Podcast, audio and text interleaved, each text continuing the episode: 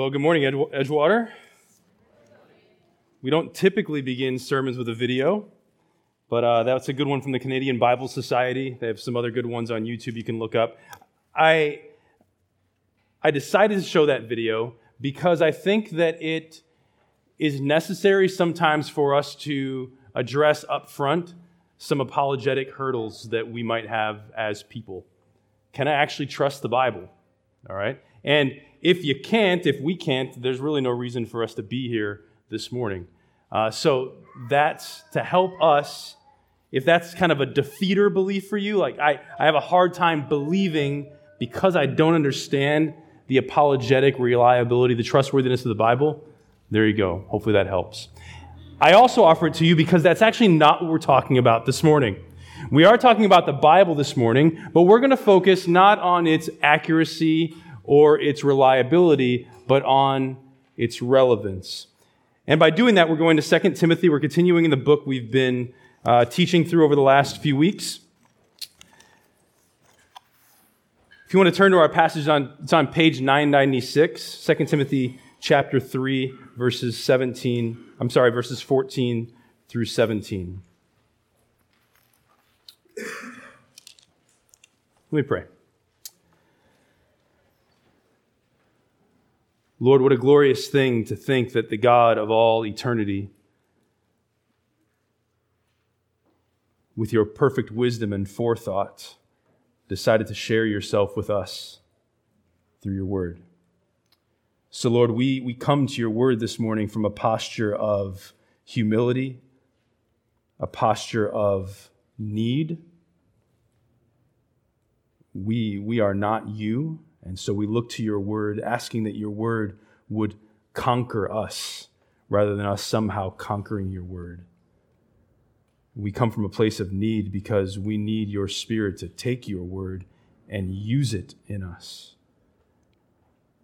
So that we thank you that our confidence is in your presence here and in, in your word that you've given us, Lord. Work this morning, we pray. In your name, Jesus. Amen. The last verse there that the video used is from Hebrews chapter 4, verse 12. Let me read it to you again.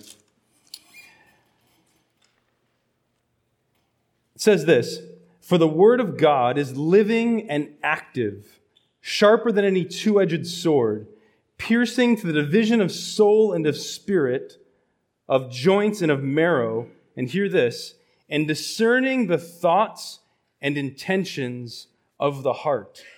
And no creature is hidden from his sight, but all are naked and exposed to the eyes of him to whom we must give an account.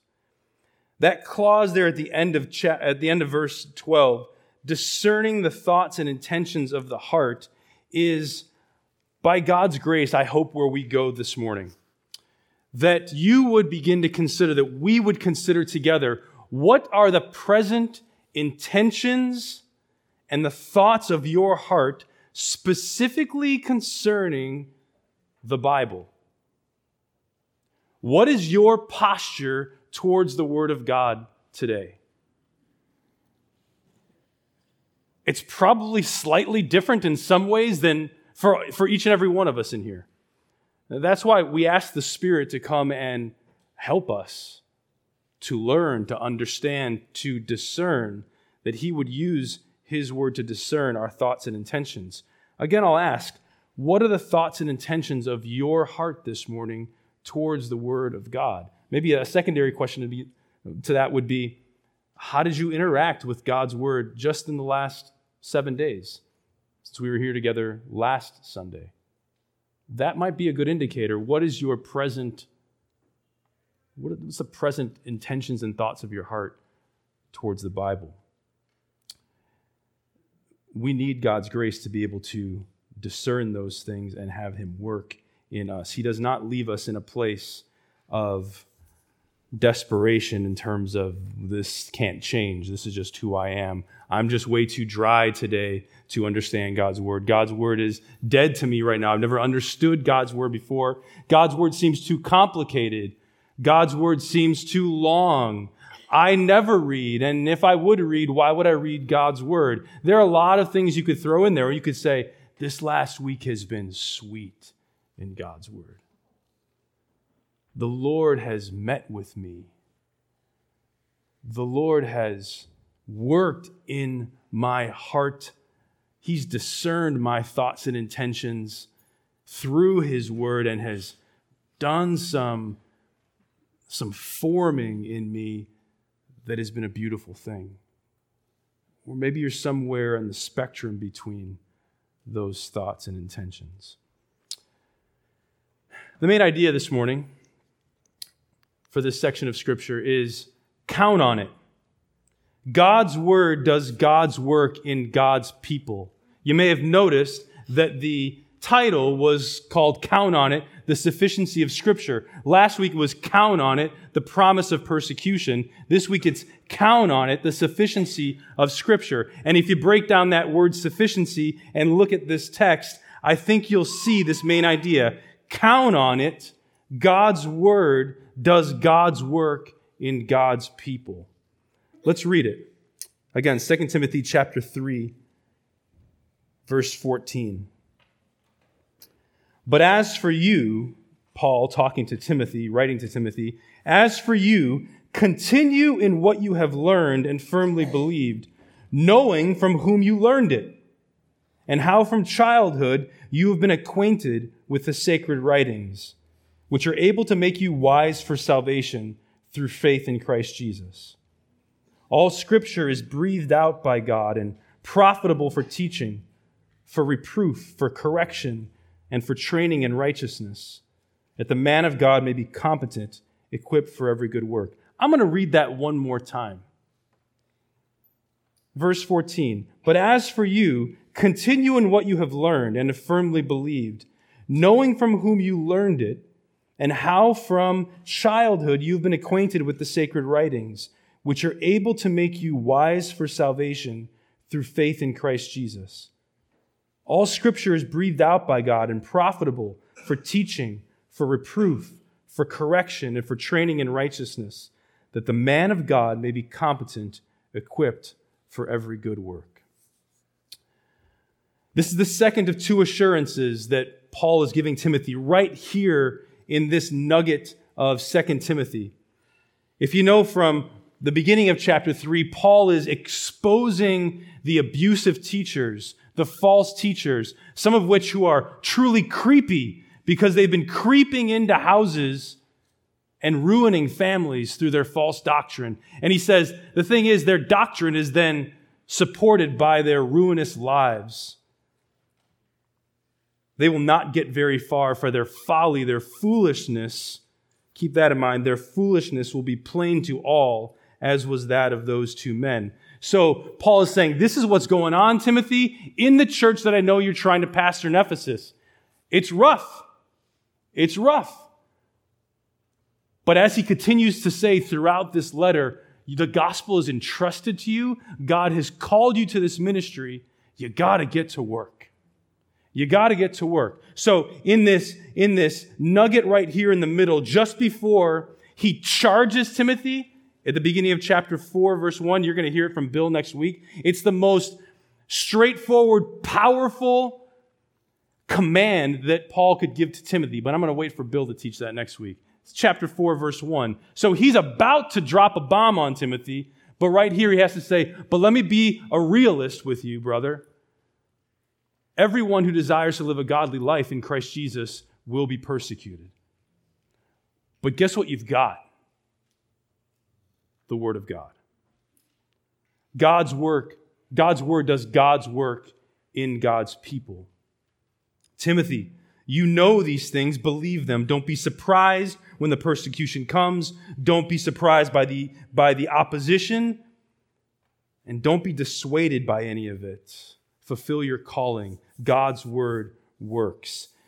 A few ways that God's word works this morning. First of all, God's word works because the Bible makes us wise for salvation. Verses 14 and 15, I've read it twice now. But Timothy, as for you, continue in what you have learned and have firmly believed, knowing from who you learned it. Do you, do you hear what he said there? Knowing a couple of things.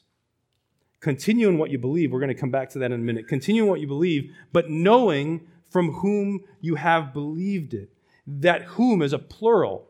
He's not saying, knowing you believed it from me, Paul, even though I do consider myself your spiritual father and you consider me your spirit, you consider me your spiritual father and I consider you my spiritual son.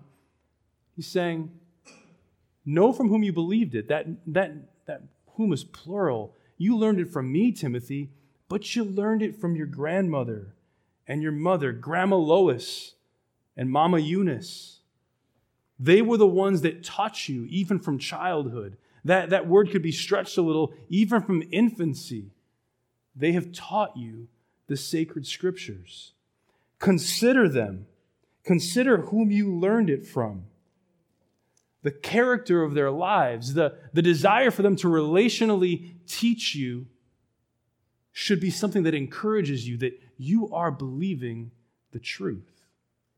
Think of how long you've known it. You've known it since childhood. And what is it accomplished in you, Timothy? It's accomplished this amazing reality the Bible can make us wise for salvation. It had the power to make him wise for salvation through faith in Christ Jesus. Curious term here, the sacred writings. What does Paul mean by the sacred writings? I mean, literally, it means sacred is holy. So the holy writings. At this point, there wouldn't have been a whole lot of New Testament that had come down to Timothy or to Paul, for that matter. He had written some letters that are now in the Word, but when he's talking about sacred writings, he's talking specifically about the Old Testament. All right? Josephus, they mentioned him on the video, Jewish historian, he used the exact same term, sacred writings, when he talked about the Old Testament. Paul here is talking about the Old Testament specifically, and that Timothy was raised on the OT. All right? He was raised on that, he was taught that, and the Old Testament was able to make him wise. Here, what he just called the abusive, creepy teachers, foolish. Their foolishness would become apparent to them through their lives and through the vapid vacantness of their teaching. But Timothy, you've been given the sacred writings, and they, they've made you wise. They've made you wise, a wisdom that can bring about salvation. This is, this is a clear testimony as we sit here in 2019 and we look at the entirety of Scripture, the Old Testament and the New Testament, and we wonder, what about the Old Testament? When I come to Leviticus, or when I come to Isaiah or Ezekiel, or Genesis or Ecclesiastes, how am I supposed to understand what's going on in the Old Testament? Aren't we New Testament people, New Covenant people? Well, yes, but Paul makes it clear here to Timothy that the Old Testament scripture was able to do this in Timothy. Imagine if you had only been raised in the Old Testament. Would those who taught you have been able to do this? Would they have been able to take Old Testament stories and say, listen, this was pointing to Jesus? Consider, consider the wisdom of God revealed in Christ that can make you wise for salvation. See, wisdom is the right application of what you know. All right? We're full of knowledge these days, poured in knowledge. Some of it we don't know if it's actually true or not. But we can learn a lot of things. That's not wisdom, that's knowledge, that's understanding. Wisdom is the right application of knowledge. See, God, through his Holy Spirit, gave illumination to Timothy's mind. He threw open the shutters and cast down the light and said in the Old Testament, Timothy, as, as Lois and Eunice have taught you, the understanding, the knowledge you've learned brings wisdom, a right application of that knowledge for faith in Christ. Let's consider communion, since we took that earlier. Communion flows out of the Passover. Last Sunday night, uh, Becca Redinger and Danny Hooper did a great job leading some of us through a Passover Seder where we receive the benefit of what's going on here. We were able to experience the Passover Seder, a Jewish festival, but through the eyes of faith in Christ. Okay? So here we have the Passover. The Passover started back in Exodus when God's people were in slavery to Egypt 400 years. And then God sends Moses. The plagues come, Pharaoh will not let them go, and the final plague comes the death of the firstborn. Pretty familiar story, you might know it. Well, what does he do with his chosen people? He speaks his word and says very simply this You need to gather inside your homes, you need to kill a perfect lamb. That perfect lamb, the blood will go over your doorposts, and when the avenger comes through to visit judgment on everyone in Egypt, if you are in your homes, no death will come to you. While you are there, you are to eat of the lamb that has been slain for you. So, Timothy in Lystra, hundreds and hundreds of years later, a Jew himself, knows this story inside and out. And Lois and Eunice, by this time, are saying, Listen, our Lord Jesus celebrated the Passover too. But this is what happened, Timothy, at the Passover. And on this, I lean from something that Danny said last Sunday night. When Jesus celebrated the Passover, when it got to the time in the ceremony when they were supposed to eat the little piece of lamb, as they would have done back in Exodus and every time they celebrated the Passover since, instead of eating the piece of lamb, Jesus picked up the bread. And he broke the bread. And he said, This is my body.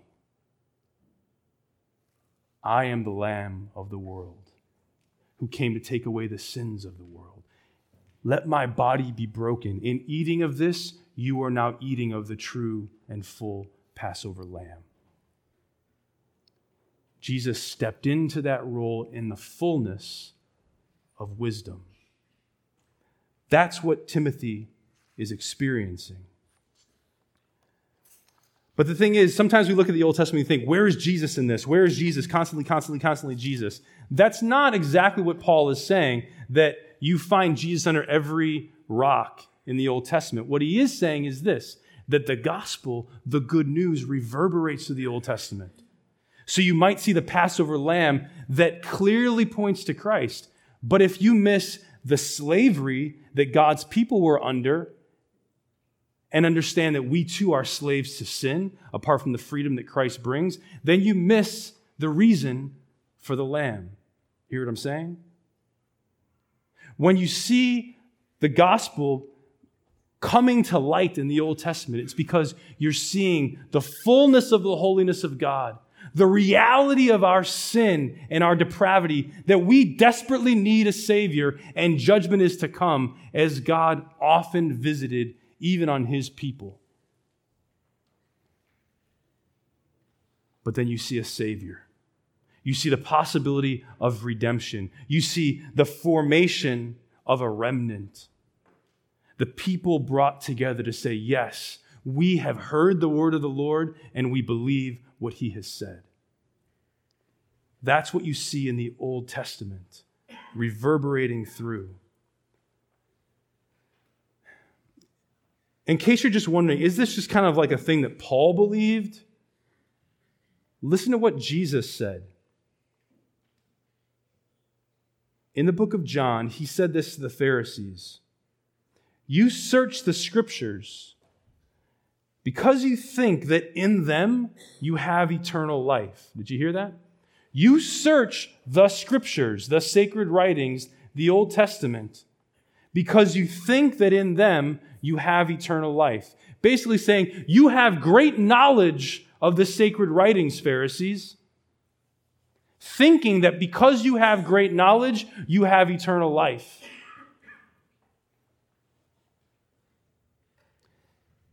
He goes on to say, and it is they, the scriptures, the Old Testament, that bear witness about me.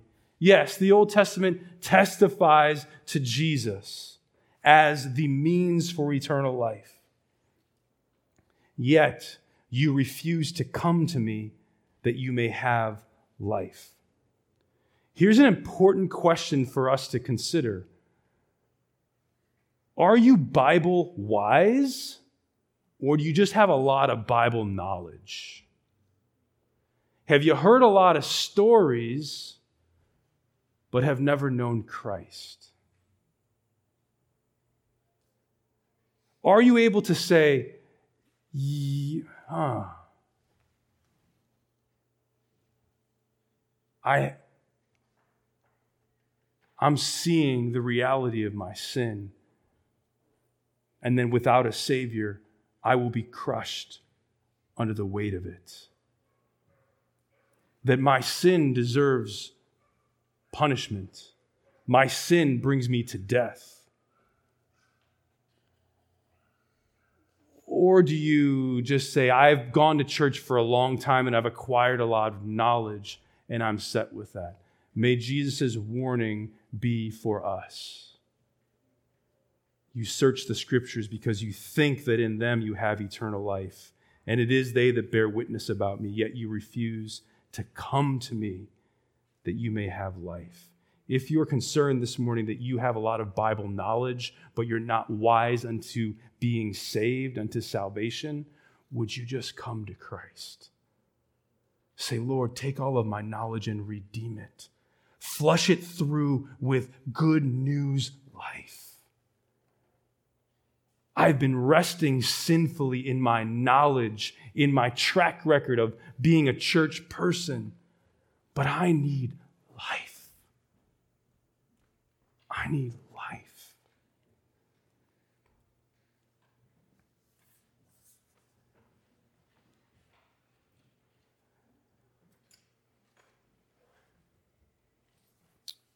Parents, this is a challenge, isn't it? It's a challenge to be able to display the gospel discipline in the gospel, love and grace and truth in our homes when things are rough sometimes.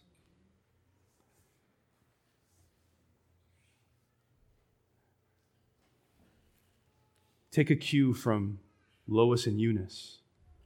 Let's teach the word, but teach it as beggars who are looking for bread and we're showing our kids where the bread is too. Knowing that we need Him, man, because we have a, a, a, closer view of our own hearts. We need Him more in terms of what we know than our kids do, if you hear what I'm saying. Church, as we do child dedications next Sunday, it will be an opportunity for us to say, and we will be people too that show the kids among us the gospel through what we believe and how we live out that belief. It's an important thing for us to consider as well. But let me talk to the kids.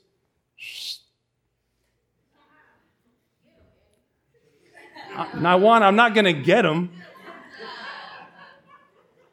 If anything, it should get us. Because here's the thing. Here's the thing. Kids, we're all kids to a certain extent. The younger kids in the house.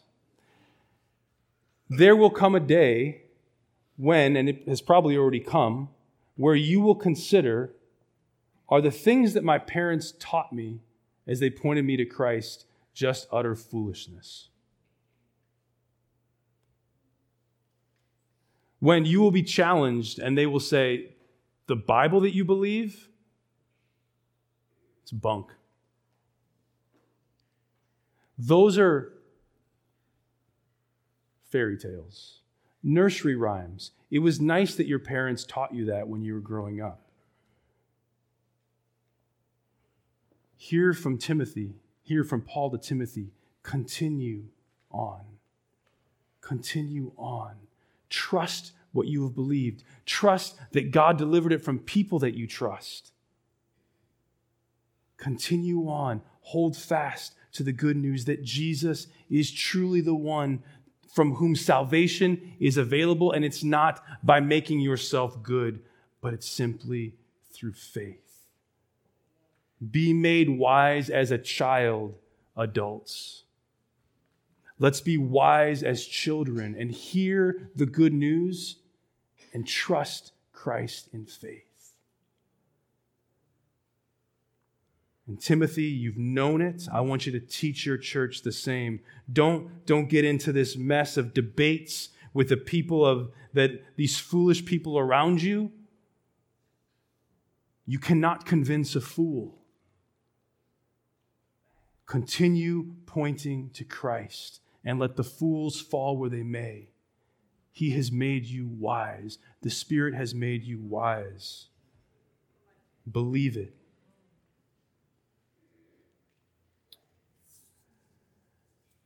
One more small point on this. As we, brothers and sisters, engage co-workers, family members, as we want to be good news people, hear how Lois and Eunice were good news people. They used the word to point to Christ. If you're saying, I have a burden for someone that I desire for them to know the Lord, but I'm always just bumbling in what I say, would you ask them if they would read the word with you? Allow the gospel through the Holy Spirit to reverberate into their hearts as you just say, Here's the bread. Would you eat with me?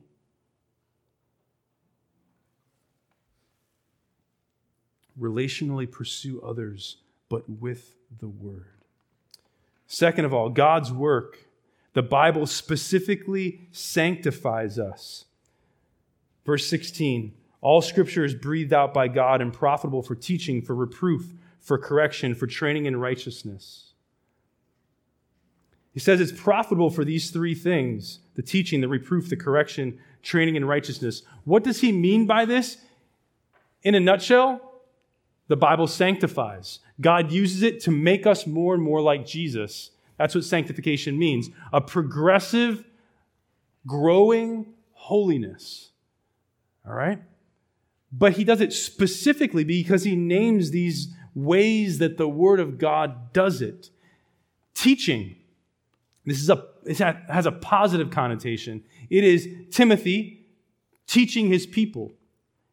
It is you sitting down with the Word and the Lord teaching you through it. All right? It, this is We've all been taught. This is positive. You're ignorant, we need to be taught. We are ignorant, we need to be taught. But how about reproof? To reprove someone is to censure them, all right? To rebuke them.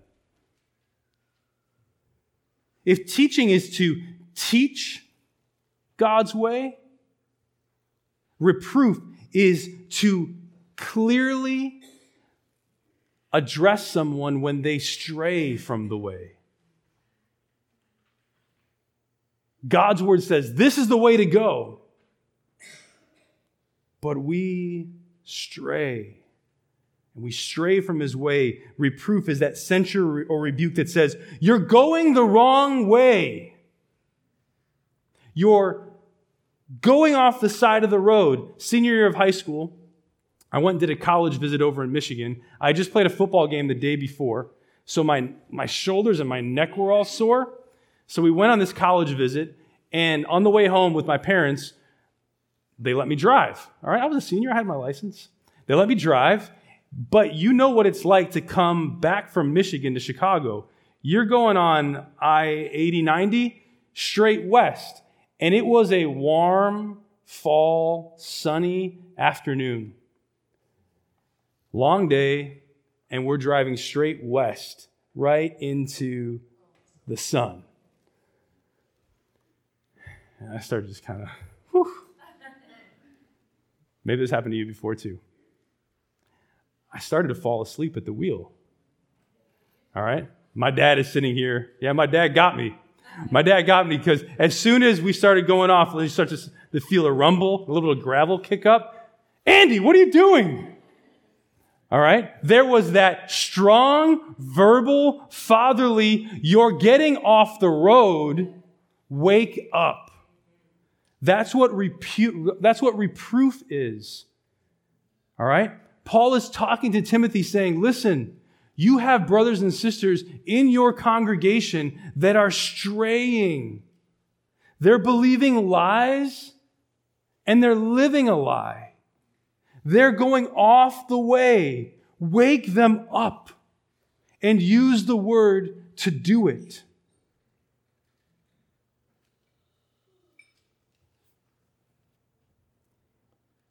Are you miserable this morning? If you're miserable this morning, I want to toss this out there. Sin makes Christians more miserable than most. Because we're not made for it anymore.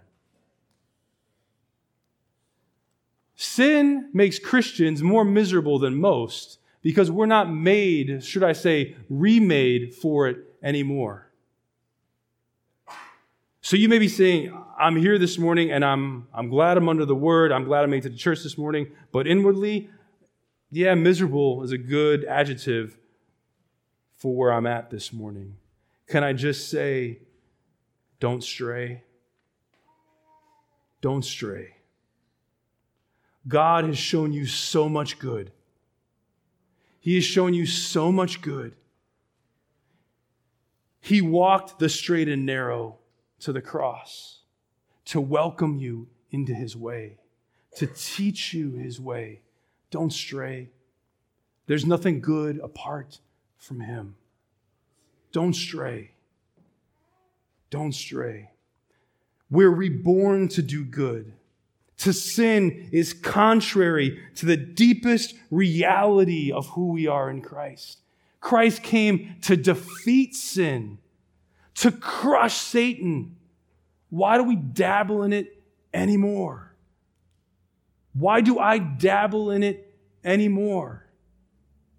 Do we love each other enough to graciously, as brothers and sisters in a family, to say, I think you're straying. Come back to the way. You feel spiritually lazy, word deficient. You lack spiritual vitality. Consider if you're straying from the way. Now, does this explain every reason that our soul aches? No, but it's a first, it's the first one that you should consider.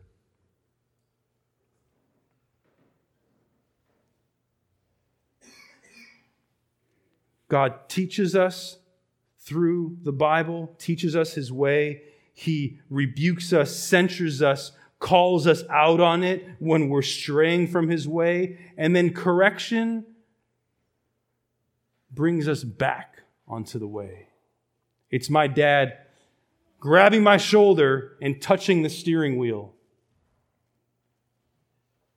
Get back on the road. That's what Paul means by correction here. Bring us back to the way. Psalm 119, 9 through 11. How can a young man, a young woman keep his or her way pure?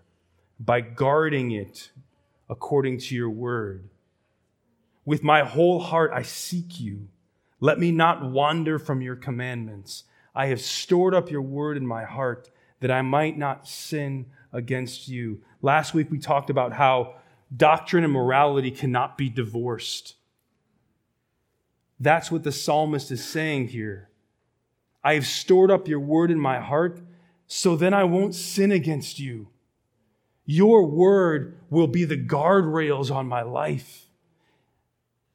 There'll be the rumbly things on the side of the road that wake me up when I begin to stray. We so desperately need His word to stay on track, to be corrected into the right track. Do you see the grace of God in this? That He does not just come to save us, but He does. He comes to sanctify us, which He is. And He says, I'm with you. I've given you my word to continue in the way. Live for me. Because Fourthly, God's word works by training in righteousness. And what Paul means by training in righteousness is not working out at the gym righteously. He says this it's a moral training that leads to right living. It's, it's the day in, day out. Maybe we could use the gym metaphor. All right? It's the day in, day out training. He uses the word, the Greek word paideia. You may be familiar with that. I went to a high school that had the paideia program. It's a, it's a, it's a disciplinary system. Parents to kids or teacher to student. Paul has done this with Timothy, but even more so, he's saying the word does this to God's people. You might remember from a few weeks ago, and we mentioned it last week too, chapter 2, verse 22. Paul says, So flee youthly passions and pursue righteousness. Flee and pursue. Flee and pursue. Activity, people. Belief that brings activity to say, Where am I straying? I got to get back and pursue righteousness. This is not gospelless morality. This is not get back on the road so you can make your way to heaven in a way where you earn your own place there. It is, you have been called, we have been called as sons and daughters of the king. And he said, You're on the king's highway now. We're going to see each other fully one day. I've given you a group of people, your brothers and sisters, to go on the highway with. Live like you love me. Live like you know you're going to see me someday. Live like you know I'm walking with you and living in you today. This is the morality that Paul is trying to talk about. See, the, the Word of God always forms His people.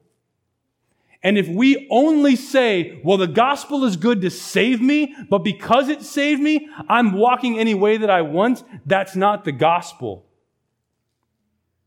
That's actually bad news. That's hypocritical news because that, in effect, gets you in so I can live in sin. Listen, we live in a world today that is not modern anymore, though it is. If you put cyanide in somebody's water and you tell them there's cyanide in here, the, regardless if they're a modernist or postmodernist, they're not going to drink it. That's a fact. That's a modern fact. That's logic. But you know that so much of the cultural drip into our systems is what works. What makes you feel good? What enhances your experience of life? But the thing is, when we take the gospel to be, I get in and then I sin sin, it's this. You're offering a false apologetic to the rest of the world.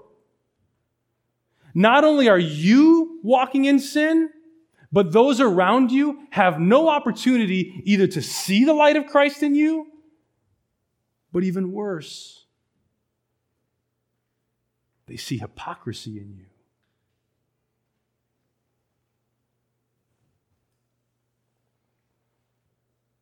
The appearance of godliness, but denying its power.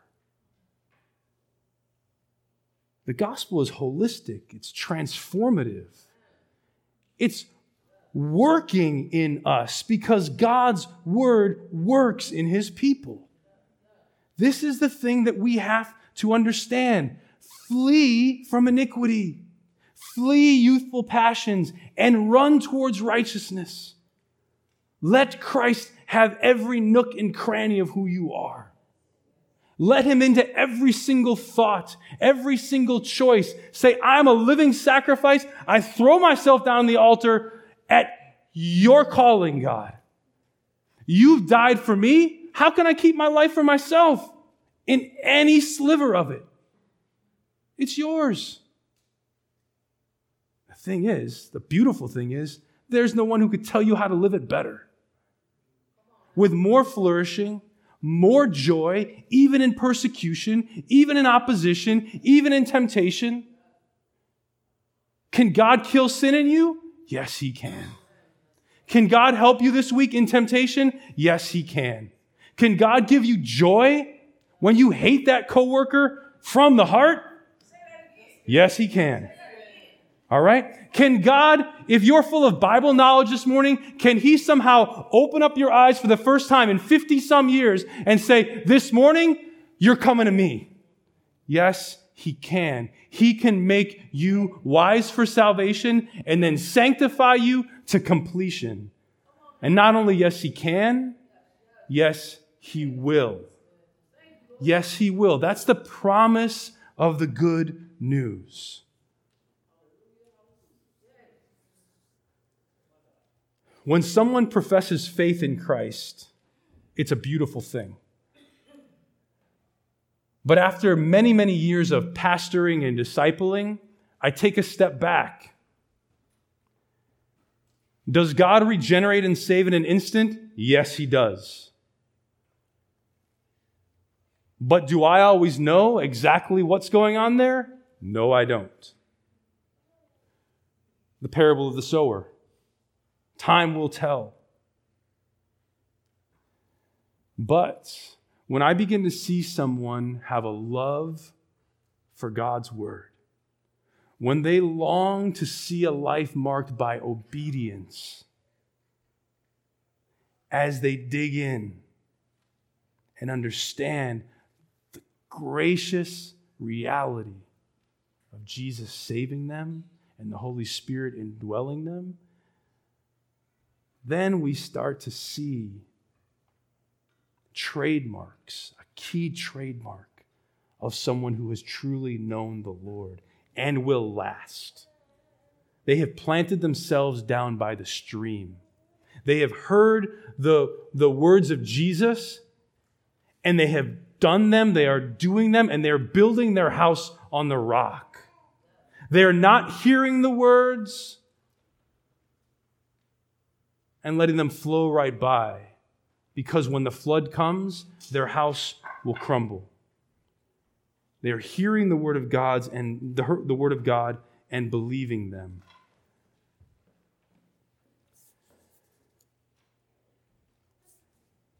I was going to tell a story about Phoebe, but I'm not going to. Maybe I should. Phoebe has a great way. She's my fourth child. And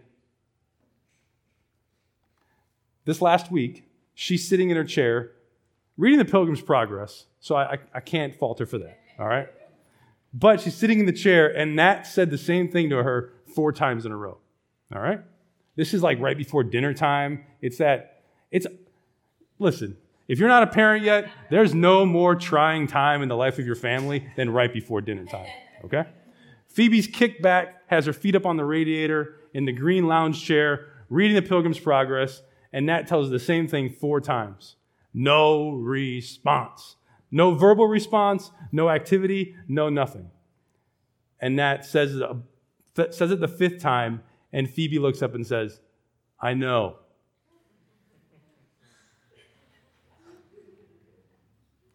To which I responded, If you know, then you do. You hear the word and you do. God sanctifies specifically in us. I'll just say one more thing about this. If you're living under like a general sense of condemnation and the Lord is not saying, this is actually how you're straying, also consider that it can be the enemy who is bringing condemnation on you. Okay? When the Holy Spirit convicts, he convicts specifically. He doesn't just leave you kind of in this malaise of, oh, I just feel guilty all the time.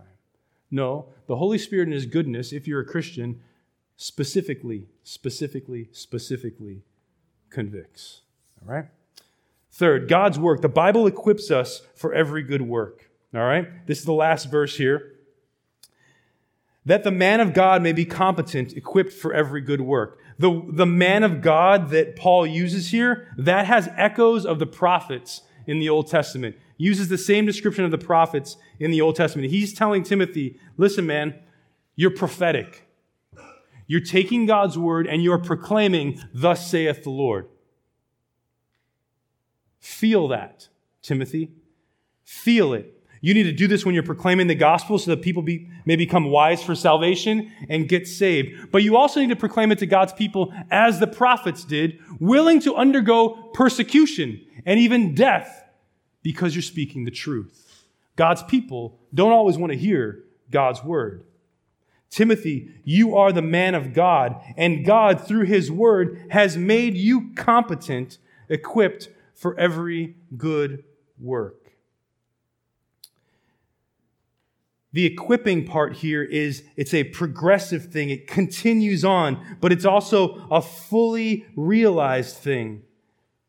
In a commentary I read this week, it said this If Timothy would nurture his spiritual life in the scriptures, equipping means that he would use in his ministry the Bible. He would be fully qualified and prepared to undertake whatever tasks God put before him.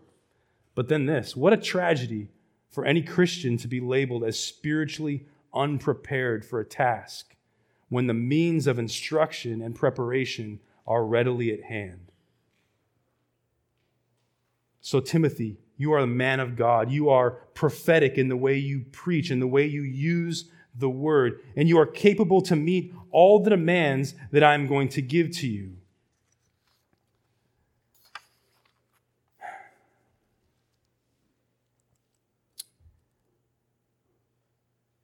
Persecution is coming, Timothy. As you preach, persecution is coming, but take heart. You have the word that will accomplish everything that I've called you to do. But hear this this is not just a call to Timothy, an encouragement to Timothy, but it's a call to the people of God at large, to the church. If you look back earlier in this, in uh, chapter 3, actually, you'll see that the pattern that Paul sets up is that the culture in times of difficulty, the, the broad culture, what it births are the false teachers. Okay?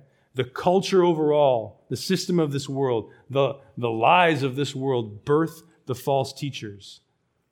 But when it comes to the Word of God, God gives responsibility to those who pastor the flock so that those that pastor the flock, whereas before it's the many make the few, here it's the Lord uses the few to bless the many. All right? This is, this is a tremendous responsibility for those who teach the word. We desire, Bill and I and others who preach, Joey's preaching up at Grace Family this morning, we desire when we study the word to be able to say prophetically, Thus saith the Lord. If there are things that we say that are not from Him, Lord, just let it drop. Let it not be remembered. Let it not bear fruit. Let it not even drop as a seed. Thus saith the Lord. That's, that's the prophetic ministry of the word. And he charges Timothy, I'll talk about it a little bit, chapter 4, verse 1. The charge next week is to preach the word. So it's not that we just get in our holy huddles and just say, I only have the Bible. No, it's important to be together and hear the preached word so that we as a people don't just have pastors, hear this, so that we don't just have pastors that say, Thus saith the Lord, but we are a people defined by Thus saith the Lord. So that when we walk out, the words that we speak, the lives that we live, the intentionalities of our hearts, we are, thus saith the Lord, people. We hear the word of the Lord and we take the word of the Lord at his word, obeying, living in grace, pointing to the gospel. The Lord forms us through his word. Edgewater, would we be a people that are, thus saith the Lord, people?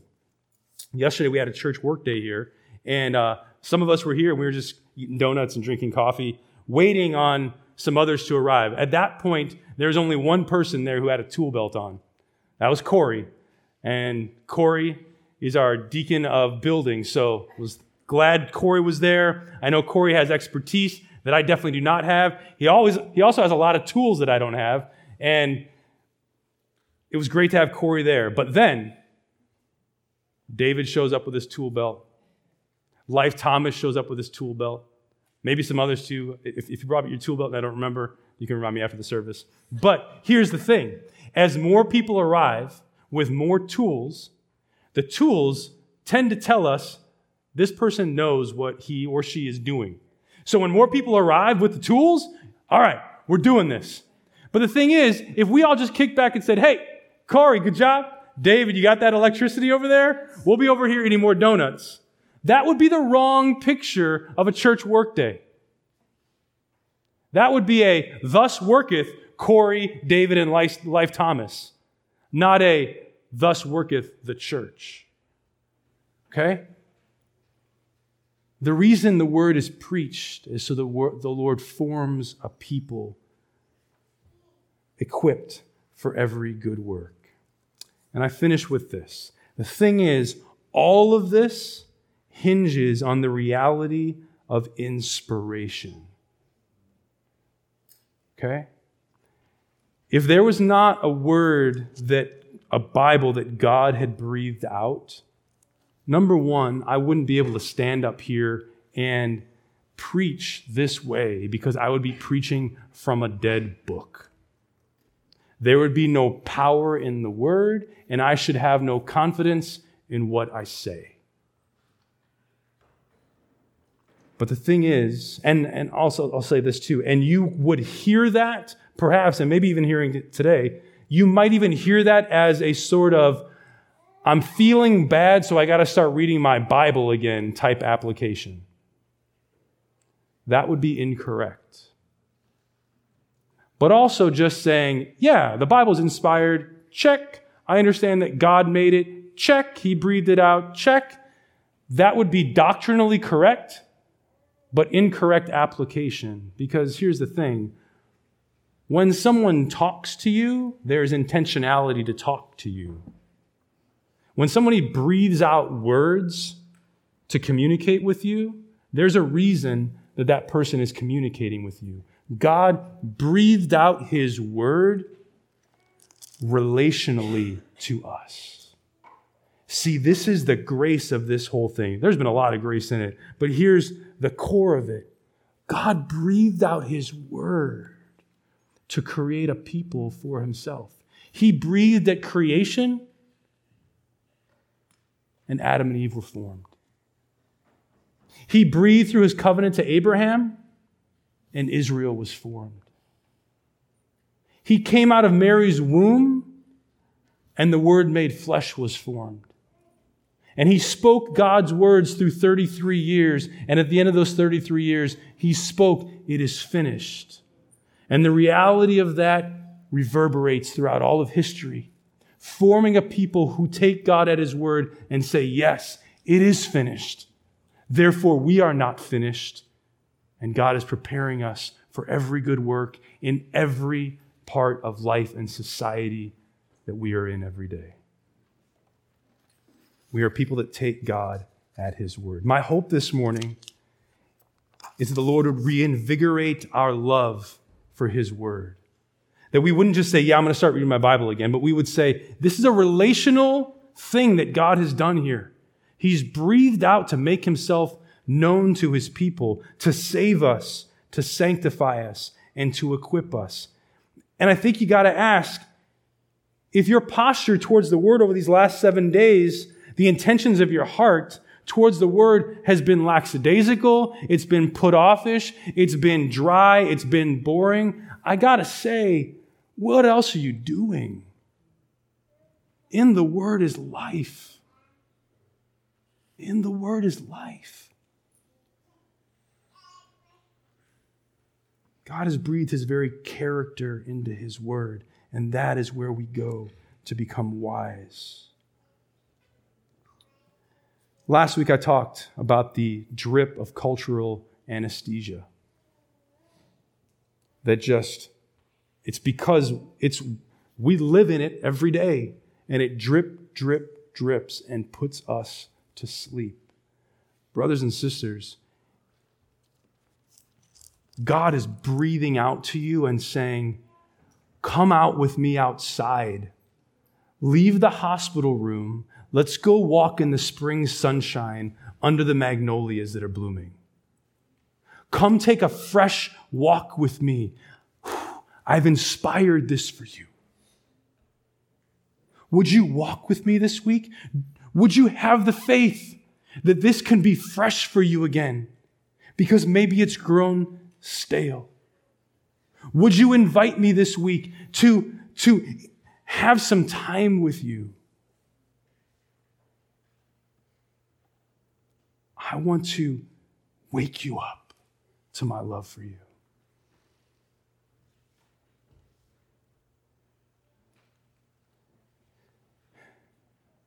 A place to consider if you're feeling that way, if you're if you feel like I I just can't it's been so long, I don't understand it. Let me just give you a few things to think about. Number 1, repent and believe. If if you if you if you don't love God's word, but you love Jesus the word, what else are you doing? Repent from your unbelief that the word can be living and active even today in you and say, Lord, I believe that it can, even though it hasn't been feeling that way. And jump back in, all right? Would you engage the word? I brought eight copies of this. I'm giving them away for free this morning, and don't be bashful and say, well, maybe I'll just leave it for somebody else. If you're looking for a way to engage the word this week, it's a phenomenal book. It's 90 days in John 14 through 17, the book of Romans, and the book of James take 90 days and say, by God's grace, by August, I'll have spent 90 days in purposeful re engagement with the Lord. All right? If 10 of you come up here, then the church will buy it for the extra two. All right? If 50 of you come up here, then we'll have to buy 42 more. All right? These are free for you to take. Please come up and take them. I'll stand up here afterwards, and if they're all gone, I'll take your name down, we'll order them, and I'll get them to you next Sunday. All right? But lastly, this. When you come to the word this week, Lord willing, take this prayer that I composed that helps us put us helps put us in a posture of anticipation as we come to the word directly from this passage. Lord, thank you for your word. You use it to give me saving faith in Christ. Please use it to teach me your way, to bring me back to your way, and to train me to live a godly life in Christ. Please use your word to equip me for every good work you have for me. I'm available to your word. I'm available to you. Lord, that's our prayer this morning. We are available to you. We need to be available to your word. Would your spirit work in us in such a way that you revive our hearts. In your great name we pray, Jesus. Amen.